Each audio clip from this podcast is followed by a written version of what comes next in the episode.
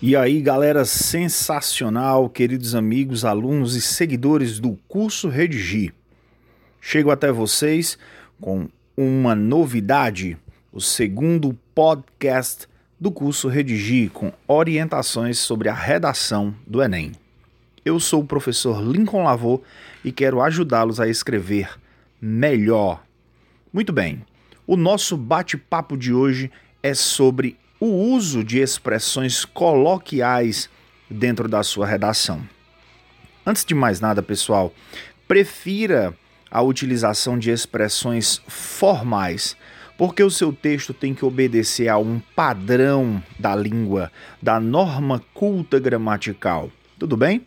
Então, vou citar para vocês algumas condições que geralmente boa parte dos jovens costuma utilizar dentro de suas redações, o que pode gerar para você perca de pontos preciosíssimos na estrutura do seu texto. Tudo bem?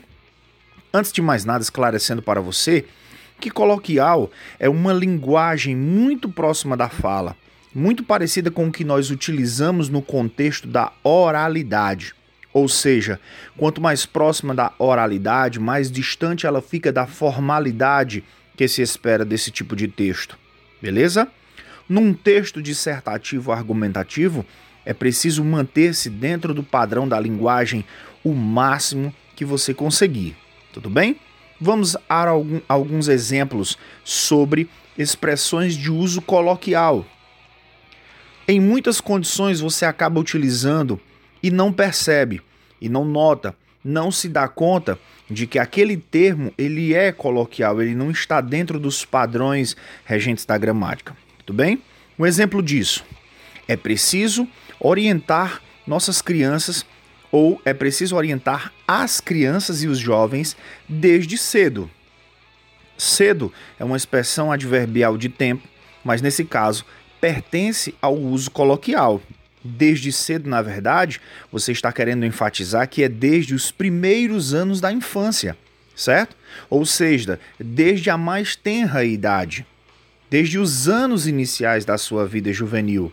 Então, evite usar a expressão cedo e passe a utilizar, por exemplo, desde os primeiros anos da infância. É preciso orientar nossos jovens e crianças. Isso torna o seu texto mais elegante e formalizado. Tranquilo? Adiante.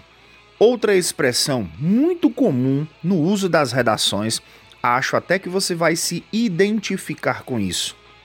As pessoas usam a sociedade como um todo vive o problema da depressão. Não. Evite essa expressão sociedade como um todo e prefira utilizar toda a sociedade, tá certo? Usando esse pronome toda, você já dá abrangência ao aspecto social que quer enfatizar, evitando assim o uso coloquial da expressão como um todo. Tudo bem? Vamos a mais um exemplo. A sociedade finge que não existe morador de rua. A sociedade fingir não ver um morador de rua também é uma expressão do uso coloquial da linguagem cotidiana, certo? No lugar disso, eu prefiro que você escreva: a sociedade é indiferente aos moradores de rua, tá bom?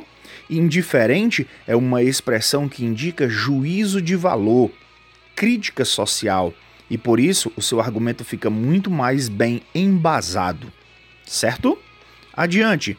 A sociedade não aguenta mais tanta violência. Apesar disso ser uma grande verdade, mas o uso de termos como não aguenta mais caracteriza o uso de uma expressão coloquial. Prefira, no lugar disso, utilizar assim: a violência chegou a níveis insustentáveis para a sociedade, tá certo? E desse modo, você mantém a elegância das palavras e a contundência dos seus argumentos. Tudo bem, pessoal? Sempre esteja sempre esteja preparado para utilizar no seu texto expressões formalizadas. arrancando de dentro de suas ideias, principalmente na hora de você elaborar as sentenças do seu texto, evitando fragmentos coloquiais, certo? Preze sempre pelo padrão da língua, tá bom? Um exemplo muito prático que as, as pessoas utilizam dentro do texto: o governo carrega nas costas um peso para o qual não pode sustentar. O governo não carrega peso algum sobre suas costas. Isso é uma expressão conotativa. Tudo bem? Outro exemplo, o problema da prostituição é um calo no pé do brasileiro. Você não deve recorrer a esse tipo de linguagem. Isso empobrecerá a sua linguagem. Tudo bem, pessoal? Eu espero que na sua prática, eu espero que na hora de você se exercitar, todas essas dicas sejam levadas em consideração e vamos juntos caminhar rumo à nota mil no Enem. Grande abraço do professor Lincoln Lavô.